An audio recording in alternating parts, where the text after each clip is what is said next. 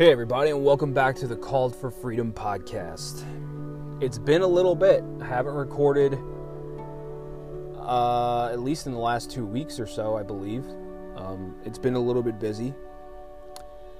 Um, a lot going on in the news as well, as a lot of you probably know already. Um, we, we might touch on that a little bit at the end of this episode. But we're getting into 1 Samuel chapter 13. This is when uh, this is when Saul fights the Philistines. And those that desired a king, like all the nations fancied, when they had one, they, they should look very great and considerable. But in this chapter, we find it proved much otherwise. While Samuel was joined in commission with Saul, things went well. But now that Saul began to reign alone, all went to decay. And Samuel's words began to be fulfilled You shall be consumed, both you and your king, for never was the state of Israel further gone in a consumption than in this chapter. Saul appears here a very silly prince, infatuated in his counsels. Uh, he was invaded by his neighbors, deserted by his soldiers, disordered in his own spirit, and sacrificing in confusion.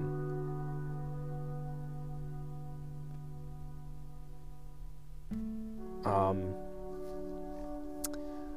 the people appeared here a very uh, very miserable people.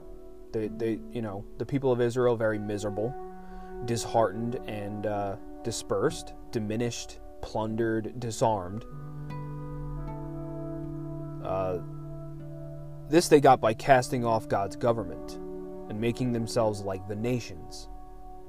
All their glory departed from them. This is really touch. This intro is really touching on how the nation was getting away from God, but following the world. What are other countries countries doing? You know, and before I get into this chapter, um, you know, it's a lot about what like the United States is doing. You know, we we, we want to follow the the China model, the European model, and, and worrying about what all these other countries are doing and how we're comparing ourselves to them when originally when this country was founded, we were our own entity. We completely changed the way of doing things.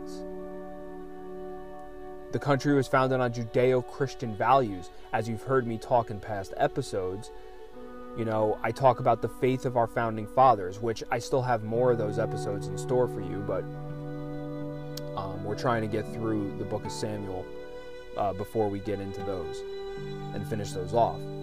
But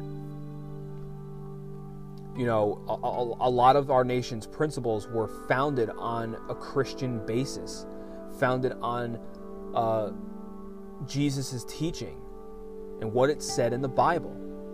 And that's what led to our success. It's just like Israel.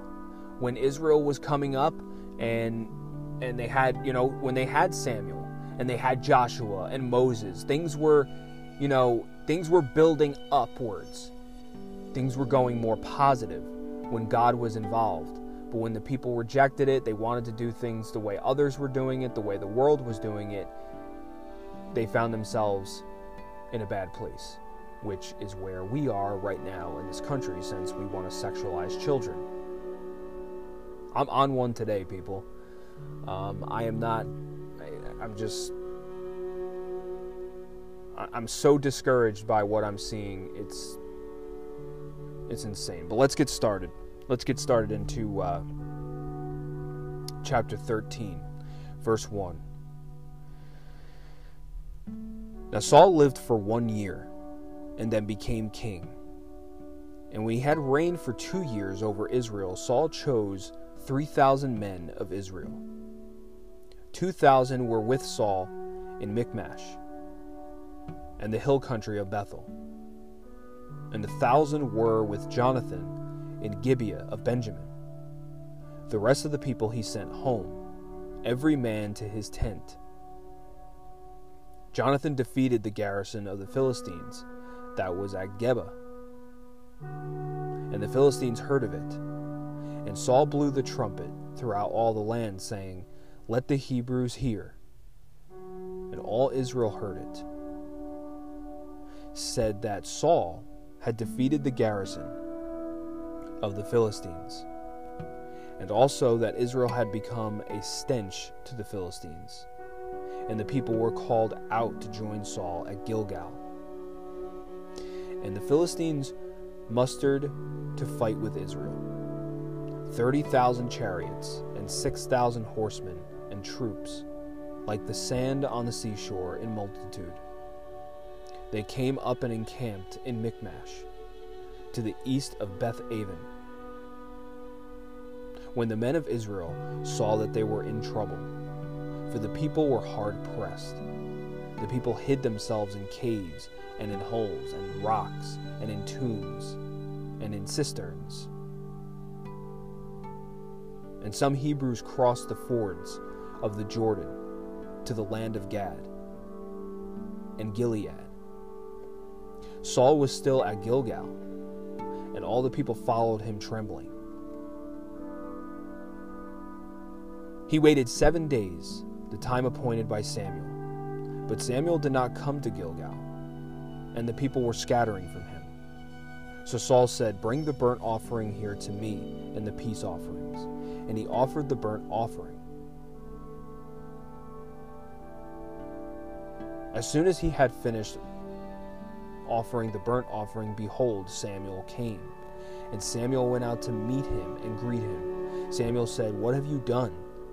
And Saul said, when I saw that the people were scattered from me, and that you did not come within days, the days appointed, and that the Philistines had mustered at Michmash, I said, Now the Philistines will come down against me at Gilgal. And I have not sought the favor of the Lord. So I forced myself and offered the burnt offering. And Samuel said to Saul, You have done foolishly. You have not kept the command of the Lord your God, with which he commanded you. For then the Lord would have established your kingdom over Israel forever. But now your kingdom shall not continue. The Lord has sought out a man after his own heart, and the Lord has commanded him to be prince over his people, because you have not kept what the Lord commanded you. And Samuel arose and went up from Gilgal the rest of the people went up after Saul to meet the army. They went up from Gilgal to Gibeah of Benjamin. And Saul numbered the people who were present with him, about 600 men, and Saul and Jonathan, his son, and the people who were present with them stayed in stayed in Geba of Benjamin. But the Philistines encamped at Michmash and the raiders came out of the camp, and the Philistines in three companies. One company turned toward Ophrah, to the land of Shual. Another company turned toward Beth Horon, and another company turned toward the border that looks down the valley of Zeboim, toward the wilderness.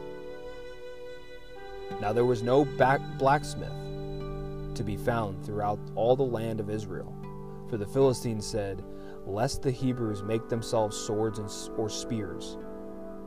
But every one of the Israelites went down to the Philistines to sharpen his plowshare, his mattock, his axe, or his sickle. And the charge was two thirds of a shekel for the plowshares and for the mattocks, and a third of a shekel for sharpening the axes and setting the, the goads. So on the day of the battle, there was neither sword nor spear found in the hand of any of the people with Saul and Jonathan. But Saul and Jonathan, his son, had them, and the garrison of the Philistines went out to the pass of Michmash.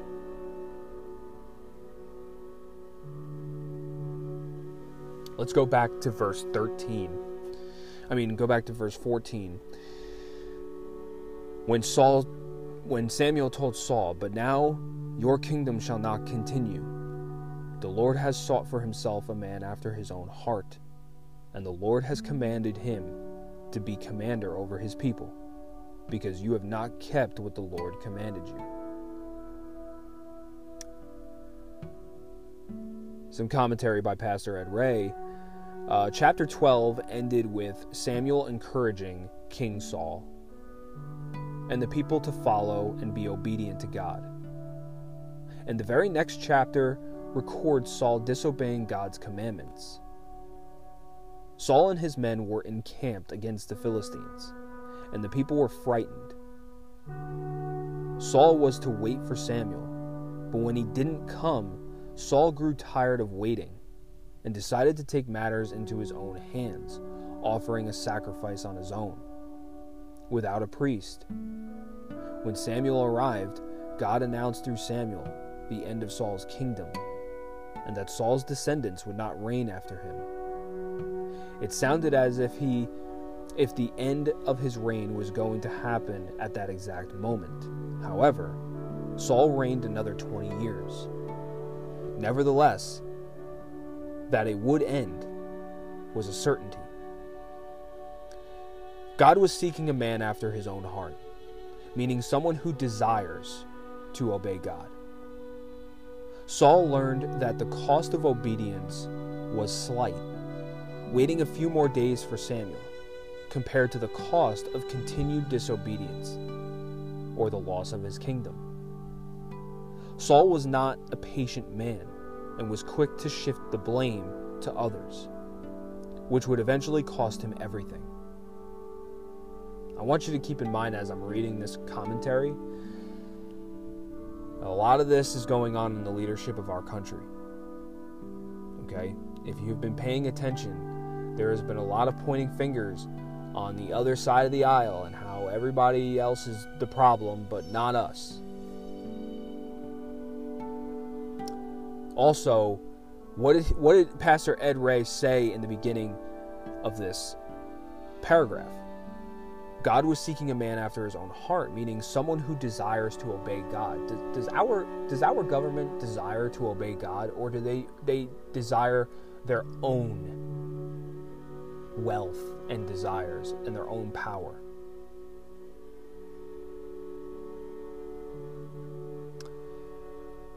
Life is made up of long waiting periods, linked together by short bursts of activity. The child has to wait until she is old enough to have a bicycle, the young teenager until she is old enough to drive a car, to get her diploma, to meet her husband, to own their first home. The art of waiting is not learned all at once and patience is in as short a supply today as it was then.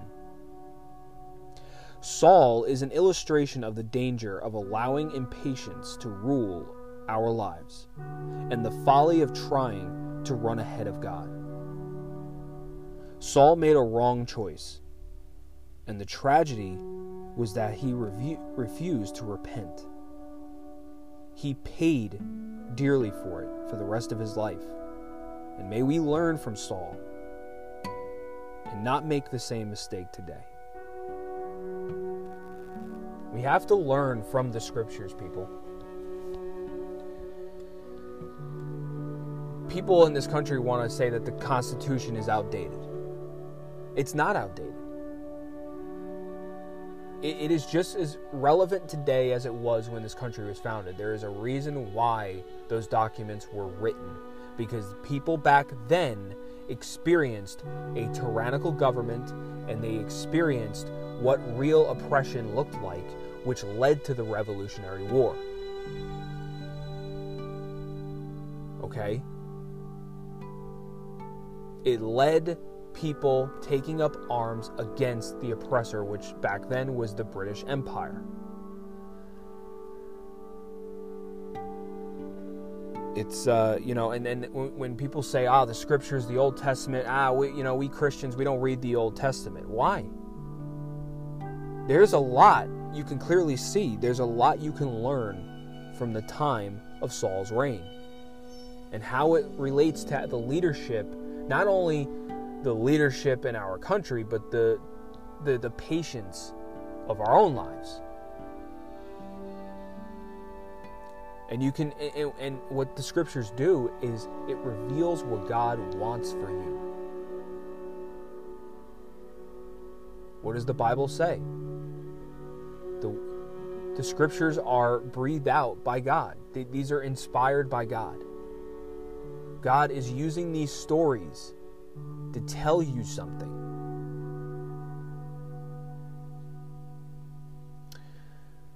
On another note, before we end this podcast, obviously we've all heard about the Roe v. Wade situation. The, the issue of abortion is a very diver, di, divisive issue. I agree with people in my I mean I disagree with people in my own family about this. Um, I think me and my wife have some disagreements on this.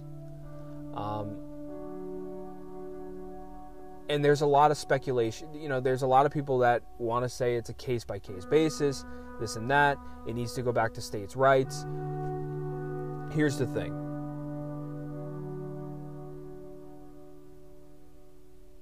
if a babysitter comes in and murders your children,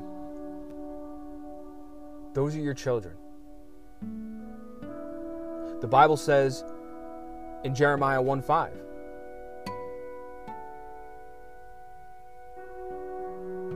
that before I formed you in the womb, I knew you.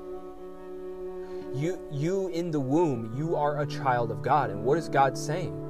Even when you are in the womb, you are a child. You are a life.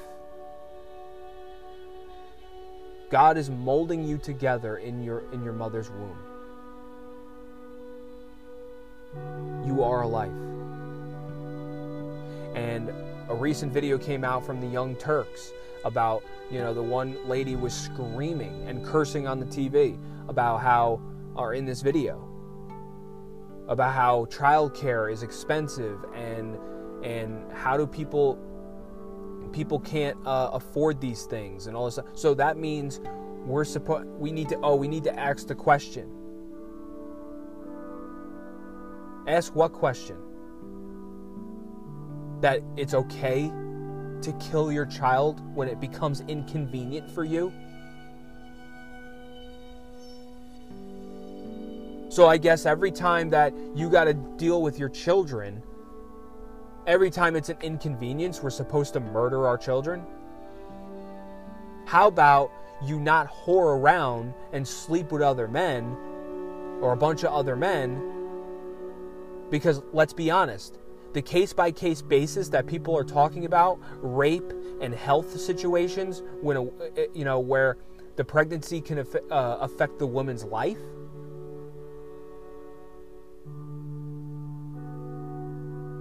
those are rare cases compared to the amount of abortions being conducted from people that just are having sex and that's the end of it and they don't want to deal with the consequences.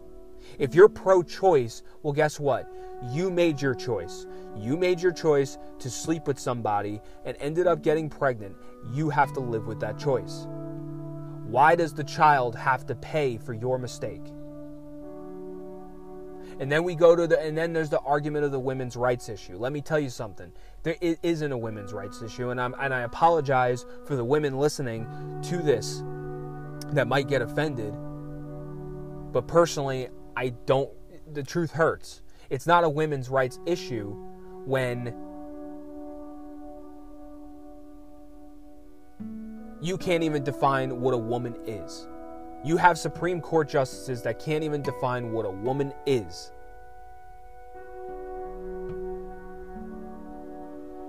But you're going to fight for women's rights. I'm going to fight for women's rights now, but we want to allow men dressed like women to compete in women's sports.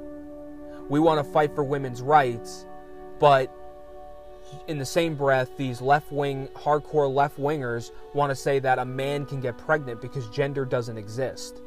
Well, if a man can get pregnant, then I have just as much say about abortion than a woman does. See, if you can't make up your mind, you don't know where you stand. The problem with being a liberal is you have no clue where you stand on an issue. You have 10 different versions of an issue, 10 different answers to an issue. You got 10 different genders for crying out loud. And then what about all the female babies that are in the womb? If you're fighting for women's rights, what about the female babies that you just aborted? See, I can knock you down with this argument. Anything you throw at me, I'm going to knock you down. I don't care about the case by case basis. I don't care about the women's rights issue. I don't care about how it's an inconvenience for you to raise children. If you don't like it, put that children, give that child to a person that will take care of that child. Because there's millions of families out there that are having trouble getting pregnant and they would love to take in your child.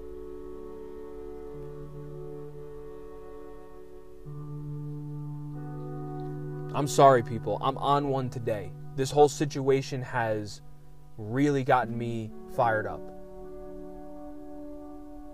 If you like to hear my rants, let me know.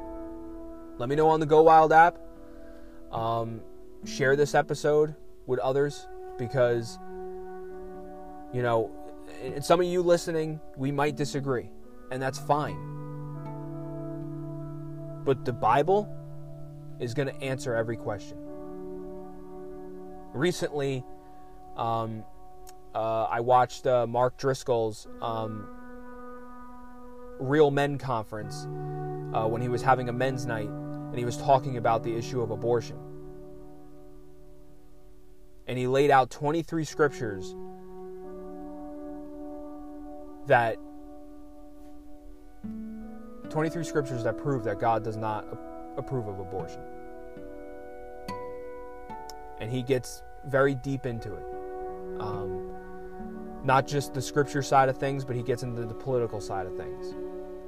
And he does a very great job. So I encourage you to watch that video. Um, that you can find that on YouTube. Just search Mark, Mark Driscoll. Um, he does a very great job in that video. Um, anyway, it's Mother's Day weekend.